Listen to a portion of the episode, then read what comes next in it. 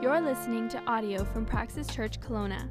Praxis is a new church plant that exists to follow Jesus and make him known. If you are interested in finding out more or joining us in person, go to praxischurch.ca.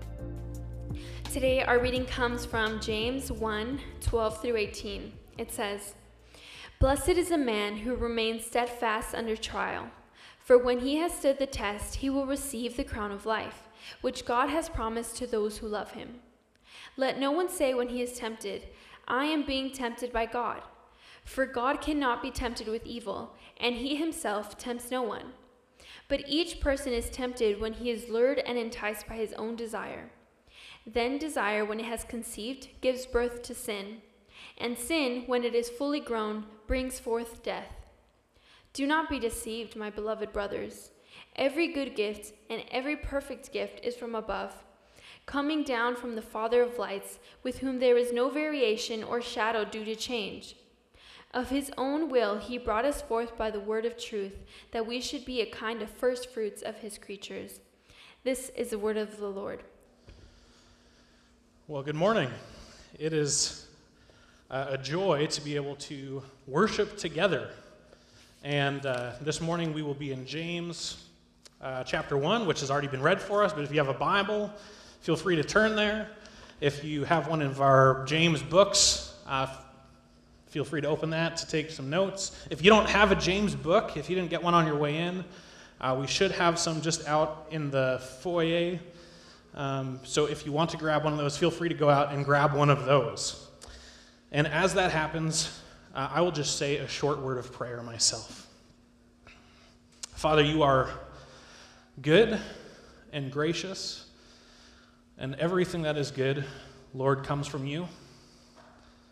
We praise you that we can know you, that by your Spirit you open eyes and warm hearts to know you and love you. And Lord, as we spend a few minutes in your word this morning, we pray, would the words of my mouth and the meditations of all our hearts be pleasing and honoring to you, O Lord our God, our rock and our Redeemer. We pray in Jesus' name. Amen. Uh, our modern world is, is telling us a lie. Whether you turn on the TV, watch a movie, if you are in conversation with friends, family, even if you're just left to your own thoughts, the odds are this lie has come up before. The desires of your heart are good as long as you don't hurt anyone else. We see this idea in, uh, when it comes to sex, money, power, in all sorts of different, different ways. But often it, it comes from within. You know, surely if I feel this way, surely if I have this desire, it must be good. It must be from God. It must be right. Now, I think Scripture, I think our, our text today in James, will actually be a, a, a pushback against that idea. But before we get to James, I want to give a little bit of context from a couple passages in the Old Testament. Uh, Jeremiah 19 says, The heart is deceitful above all else. Oh, sorry, Jeremiah 17. The heart is deceitful above all things Genesis 6, written by Moses, as he's telling us the, the creation of the, the world and uh, the fall into sin. Moses writes these words Every intention of the thoughts of man's heart was only evil all the time. Every intention of the thoughts of man's hearts was only evil all the time. That's all it was wickedness. Our heart's desires and temptations are not the good things our world would like us to think they are. Our heart's desires and temptations are not the good thing they've been made out to be. And our text in James will tell us, I think, this one big idea. The one idea is that we need to be tenacious against temptation. We are being called to be tenacious against temptation.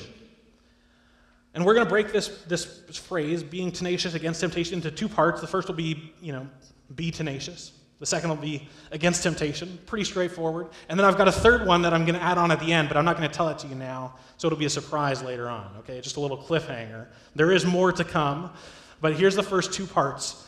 Uh, the first one, be tenacious, in James 1, verse 12. James writes these words Blessed is the man who remains steadfast under trial, for when he has stood the test, he will receive the crown of life which God has promised to those who love him. It's one verse, I'll read it again. Blessed is the man who remains steadfast under trial, for when he has stood the test, he will receive the crown of life which God has promised to those who love him. James is, is pretty straightforward here. He says, Those who endure and triumph over trials will be blessed. Those who endure and triumph over trials will be blessed. We use the, the language of blessing uh, pretty frivolously in our society. On social media, you know, the, the hashtag blessed, it, it's kind of become a, a joke that people say.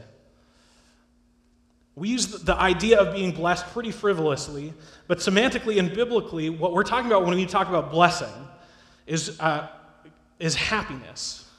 Happy is the one who endures through trials.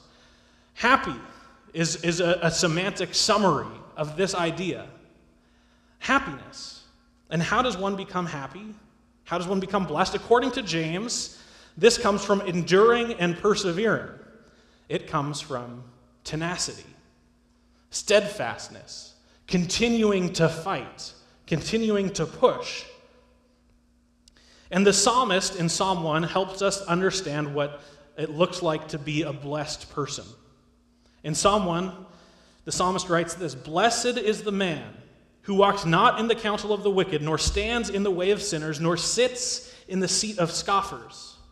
But his delight is in the law of the Lord, and on his law he meditates day and night. He's like a tree planted by streams of water that yields its fruit in its season, and its leaf does not wither. In all that he does, he prospers. The wicked are not so, but are like chaff that the wind drives away. Therefore, the wicked will not stand in the judgment, nor sinners in the congregation of the righteous. For the Lord knows the way of the righteous, but the way of the wicked, he says, will perish. So, whether it's Psalm 1 or James 1, the happy one, the blessed person, is the one who tenaciously clings to the promises, laws, precepts, and words of God. To be blessed is to hold fast to the truth of God revealed in Scripture. To be blessed is to not reject that which God has revealed about himself in the Bible, but is to hold fast and stand firm in the midst of whatever comes. Tenacity towards God as revealed in Scripture is what James is calling us to. And why are they happy? Why are these people happy? Those who cling to Scripture and God as revealed in Scripture. Well, James says it's because God is the source of all that's good. That comes later in verse, uh, verse 18 of James 1. That God is the source of all that is good. His word brings life, and he gives good gifts to those who stand firm to the end. Now, this is a bit of, I think, of a bit of a countercultural idea. The world around us, conversations, friends, TV, all of those things want to sell us that the, way to lead a happy life is to give in to all of the temptation of your, of, that is going on around you. It's to give in, it's to enjoy those things that are tempting you and pulling you. The world around us wants us to, to give in and, and accept that we can't fight anyways. Just take it all in, soak it all in, accept it all. But Scripture is calling us to something else. It's not calling us to just let it all come in and give in to every whim and desire of our heart, but it is calling us to stand firm to the truths of God in Scripture. And those who do, James tells us, will receive a reward. The reward in James 1, uh, verse 12, is that he who remains steadfast will receive the crown of life. The one who remains steadfast, James says, will receive salvation. And that seems to make sense.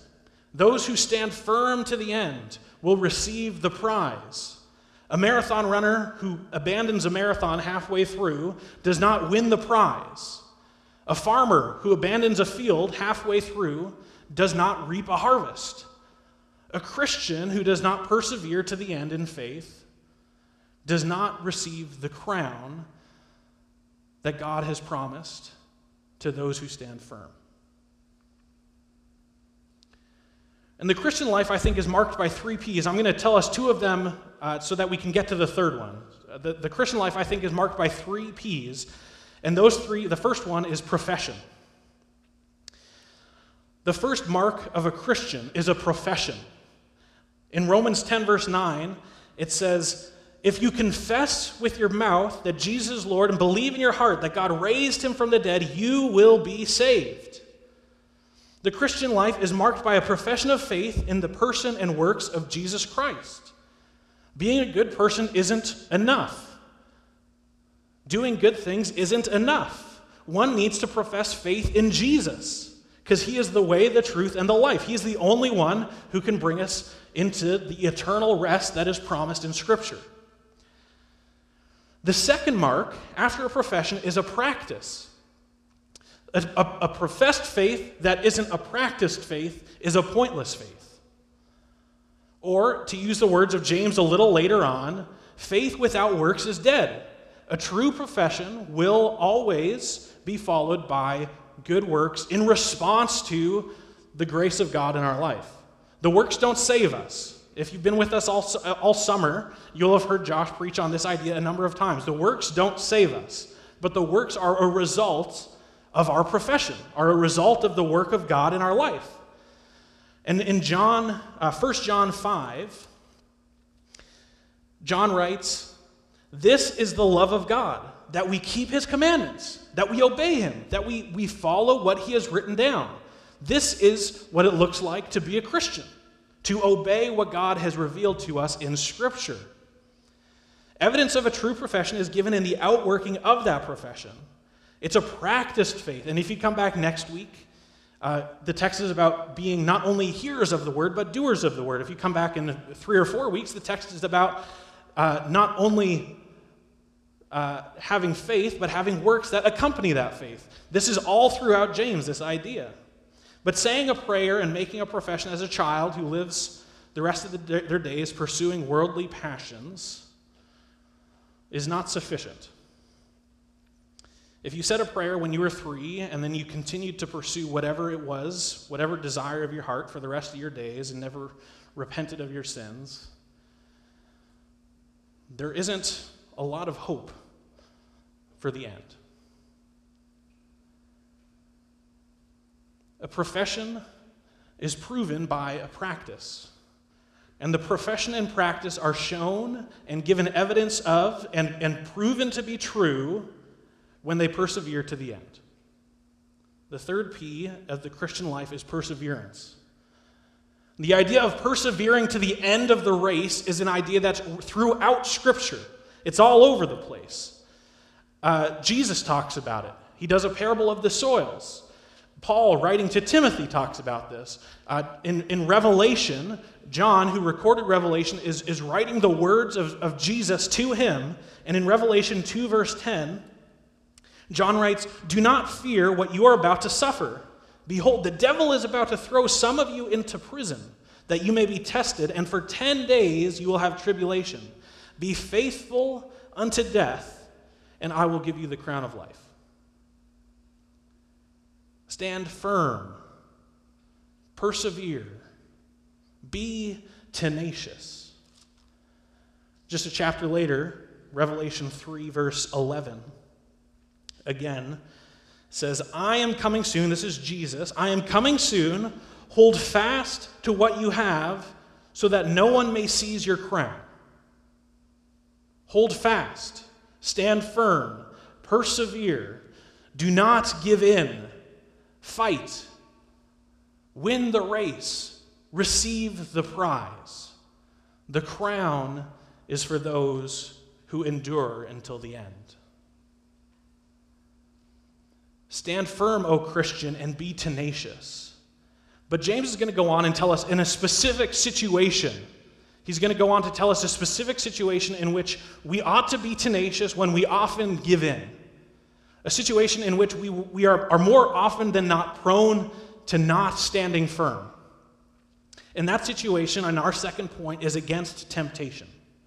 We need to be tenacious, persevering, standing firm against the temptations of our life and the temptations in the world around us.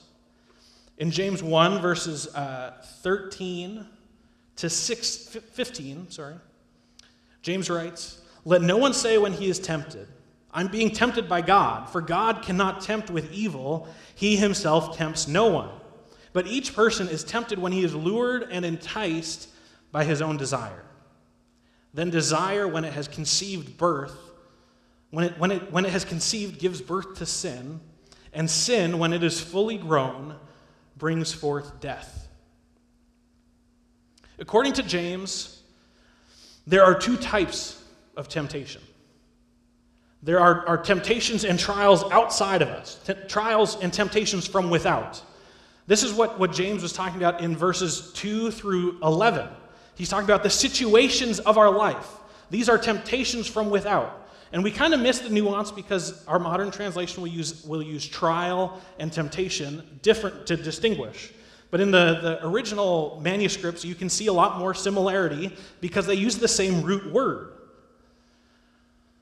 The, they're talking about two types of temptation temptations from outside of us and temptations from inside of us.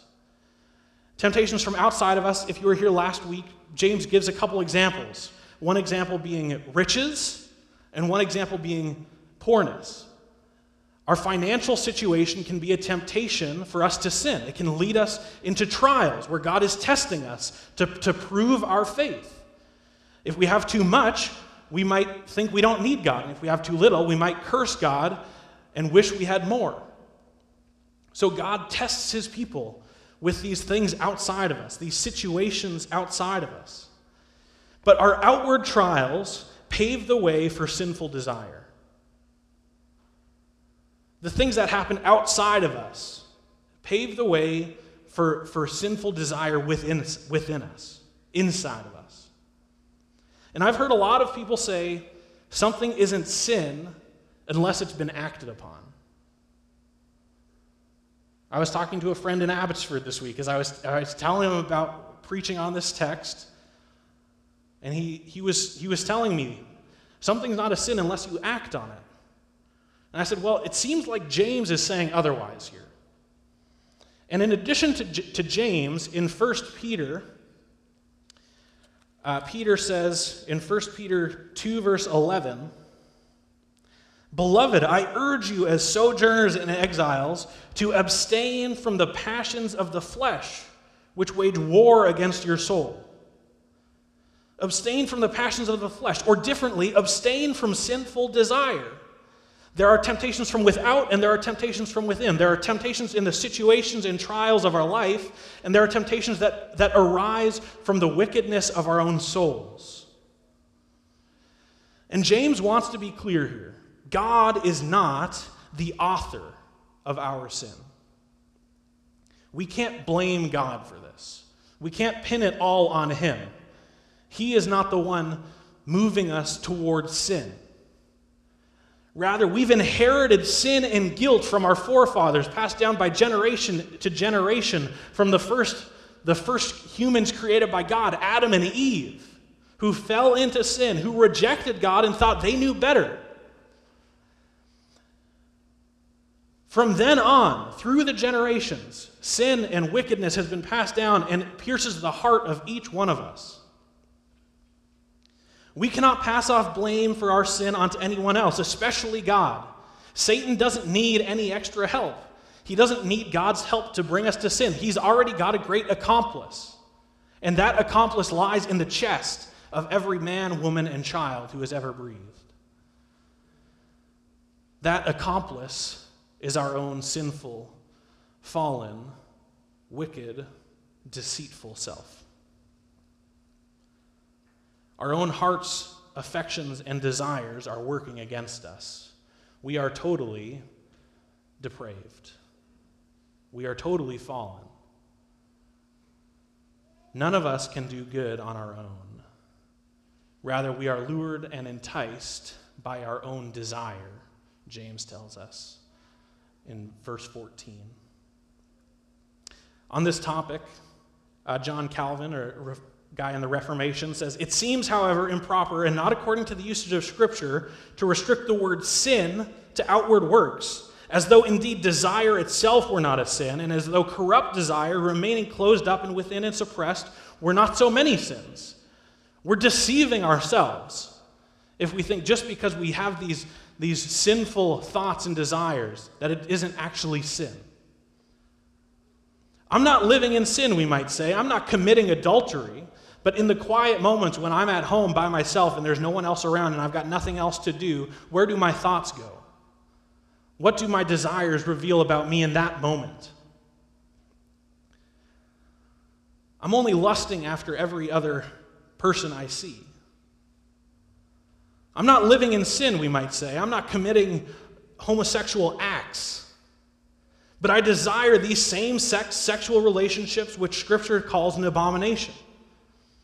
I'm not living in sin, we might say. I'm not murdering anyone. But sometimes I just wish harm would befall someone who I don't like so much. I'm not murdering, though. What do our desires, what do our thoughts reveal about us? In line with Jeremiah and Moses before him, I believe the answer is that we are wicked throughout, deceitful above all else, and our intentions and thoughts of our hearts were only evil all the time. We cannot pin this on God. We harbor sinful desires that may never surface, and our actions in those moments are sinful nonetheless. John Owen, uh, I've got a, a, few quotes by him. There's one that will come up on the screen in a moment, but before that, he says, The desire to sin is to act in sin. He goes on to say, There is a world of sin conceived in the wombs of the wills and hearts of men that are never brought forth within each of us, within every person. He goes on in a, a, bit of a longer quote in, uh, in this great book he wrote called Overcoming Sin and Temptation in the 1600s. And he says, When such a temptation comes from without, it is unto the soul an indifferent thing, neither good or evil, unless it's consented unto. You know, if, if we're in situations and we don't consent to those, those situations outside of us, that's not a sinful thing. It's a sinful thing when we consent to those situations outside of us. But, John Owen goes on to say, the very proposal from within, it being the soul's own act, is its sin. And this is the work of the law of sin. It is restlessly and continually raising up and proposing innumerable various forms and appearances of evil in this or that kind, indeed, in every kind that the nature of a man is capable to exercise corruption in. Every intention of the thoughts of man's heart was only evil all the time. Moses tells us. Or, as James says, let no one say when he is tempted, I'm being tempted by God, for God cannot be tempted, and he tempts no one. But each person is tempted when he is lured and enticed by his own desire. In the 1800s, uh, Robert Louis Stevenson, I believe his name was, wrote the book Dr. Jekyll and Mr. Hyde. And in this story, that he wrote, there's the character, Dr. Jekyll, who, as you read the book, you, you come to learn is himself Mr. Hyde. He's this, you know, brilliant doctor and scientist who has these, these moments where he transforms into a monster. And every day, the monster within him grows and grows and grows until he can't contain it anymore. This is the reality of sin in our lives. We are, are, are marred by sin, darkened by the, the world around us. And day by day, when we give in and we give in, might just be a little bit. But day by day, we give in a little bit more, and a little bit more, and a little bit more. And eventually, Dr. Jekyll dies, and Mr. Hyde is all that's left. Temptation from outside of ourselves, the situations and circumstances of our life aren't sinful in and of themselves, yet our disordered desire in the midst of trials and temptations gives rise to sin. We are enticed by lustful desire. And you might be thinking to yourself, great, what then do I do? If all that I can do is wicked, if everything that comes from my heart is evil, if my desires are sinful, then how do I live? If I'm deceitful above all else, wicked to the core, and bent towards sin and sinful desires, what hope is left? Where do we go from here? Do we just give up? Call it quits? Give in to every whim of our heart? Throw up our hands and say there's no point in fighting anymore? James and the rest of the witness of Scripture tells us this firm truth that no matter how deep we've gone, no matter how far we've gone, in Christ, victory is guaranteed. In Christ, victory is guaranteed. In James chapter 1, verses 16 to 18, James writes these words Do not be deceived, my beloved brothers. Every good gift and perfect gift is from above, coming down from the Father of lights, with whom there is no variation or shadow due to change. Of his own will, he brought us forth by the word of truth, that we should be a kind of first fruits of his creatures. Do not be deceived, O Christian, either by the lie that sin and temptation is from God himself, or by the lie that the world is trying to tell us that our sin and, and desires are good in, uh, in and of themselves. Don't be deceived. God is faithful to his people, and he gives good gifts to those who call upon him for help. God gives good gifts to those who call upon him for help.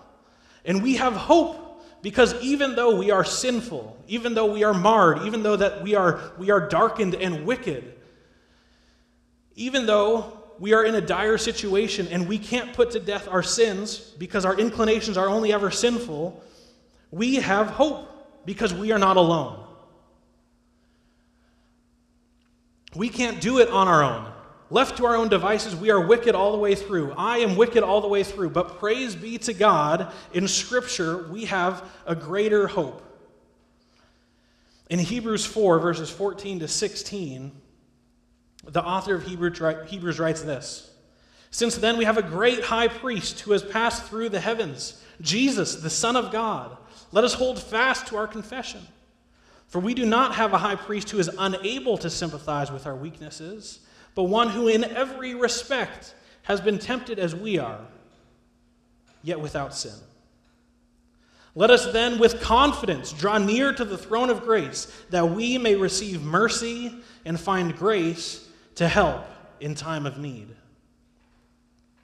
We have a great high priest. We can't do this on our own, and that's okay because we aren't alone. We can't do this on our own, and that's okay because Jesus has done it for us. In fact, we can't do anything at all. We're dead. Dead people don't do things. But Jesus, the, the King, the, the second member of the Trinity, the eternal God Himself, has come and bore our sin on Himself that we might stand firm amidst temptation and trials. We can't do it, but praise God, we are not alone. We have hope because there's one who's gone before us, who's taken all of our sin upon himself, who has stood firm amidst trials of various kinds and did it all without sin. And we live in a bit of an awkward middle space here, where Jesus has conquered sin and death 2,000 years ago, and now we await the day when Christ will return and usher in his eternal kingdom without sin and pain and mourning. But in this awkward middle time, in these awkward middle days, we will still be we still need to fight. In these awkward middle times, we are called to be killing sin, or sin will be killing us, to use the words of John Owen again. He says, Be killing sin, or sin will be killing you. But until the day of Christ, until the day he returns, we find ourselves time and time and time again falling and failing and giving in to sinful temptations of our flesh, but we are not alone. God in Christ, as he ascends to the heavens and sits down at the right hand of the Father, sends a helper to come down and dwell within us. God isn't some far off being. He, he wasn't here and then gone, but he came and he, he went and he sent his spirit to dwell inside each one of us. And the Spirit of God now dwells inside of us. And in Romans 8, we are given this word. In Romans 8, verse 13 If you live according to the flesh, you will die. But if by the Spirit, who dwells inside of you. If by the Spirit you put to death the deeds of the body, you will live. If you live according to the flesh, you will die. But if by the Spirit you put to death the deeds of the body, you will live. We are not alone. The Spirit dwells inside and gives us power and empowers us to fight the sin and temptation of our life. We are not resigned to a life of defeat. We are not a, a, resigned to a life of abandoning all hope and throwing up our hands and saying, whatever happens, happens. Rather, we've been given the power and ability to fight and put to death the desires of our flesh and put to death the, the deceitfulness of our heart through the Spirit of God who dwells inside of us. And a Christian is marked not by denying sin or accepting sin, but by killing sin. A Christian is, is marked by, by mortification, putting to death the sins of our life, putting to death that which brings death. James tells us in our text that, that our sinful desire leads to sin, which leads to death. And if we continue, if we persist, we will die in our sins. But praise be to God, who by his Spirit dwells inside of us and empowers us to conquer over that which will bring death. We can put to death the things that bring death. But part of the problem, I think, is that we actually sometimes like some of our sins and temptations, the allurements, the enticement of our desire. Augustine in the fourth, fourth century famously wrote these words God, give me chastity, but not yet. God, help me to stand firm, but maybe just give me one more day, one more week, one more year. You know, God, I will really be committed to you if, if I can just give in to my desires for another year. Just one more time. Just one more sinful thought and desire. The problem is, it's never just one more. If we're not putting it to death, it will become a day by day by day fight. But the Spirit of God empowers us so that we can be tenacious against temptation. And for those who are in Christ, victory is guaranteed. God does not abandon his people, he does not give up on his people. If you profess faith in, in Christ, your victory is assured. You have hope. This is not all that there is. There is something better yet to come. There is glory yet to come. And if you're not a Christian, I urge you the only way to be freed from the shackles of death, the only way to be given true freedom is by looking to Christ who bore your sins. You can give in today, you can give in tomorrow, you can give in the day after that, but you are now a slave to your desires. True freedom and true freedom alone comes through Christ. Look to Christ, and God is faithful to forgive all the sins of those who cry out to Him for salvation. Are you trapped in a cycle of shame and sin? Look to Jesus. Are you struggling to overcome a habitual sin in your life? Look to Jesus. Find the root of that sin and dig it out, but look to Jesus. Are you regularly sinning and have no feelings of remorse? That your conscience is so seared that it doesn't even recognize it anymore? Cry out to God, and He is faithful to forgive you. He is faithful to forgive us of all of our sins. He is faithful and just, and He will do it because He has paid out the, the, the, the punishment we deserve on Jesus Himself. We are marred by sin, including our desire. But God's grace and mercy, by God's grace and mercy, He transforms the hearts and desires of His people to conform them to the image of His Son, who was tempted in every way like we are, except without sin. Our sinful desire can, by God's grace and indwelling spirit, be transformed. Our disordered desire can be reordered towards proper ends of loving God and our neighbors. That which was once sinful can be redeemed and be, be good. That which was once distorted can become clear and proper again. Our disordered love can turn into properly ordered love toward God and neighbor. And by God's grace, through faith in the Son, and by the power of the Spirit who lives within us, He is faithful and He will do this. Because God never changes. He is always and forevermore will be the same.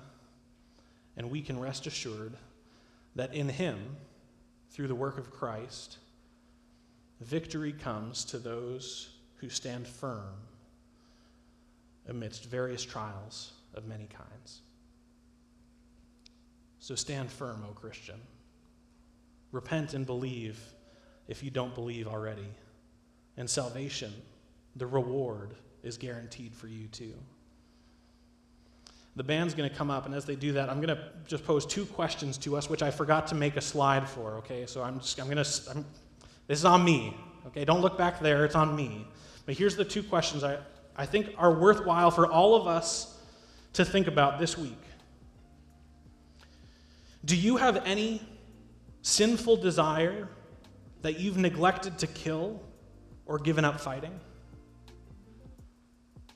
Do you have any sinful desire that you've neglected to kill or given up fighting? Maybe you thought, you know, this one's just too big.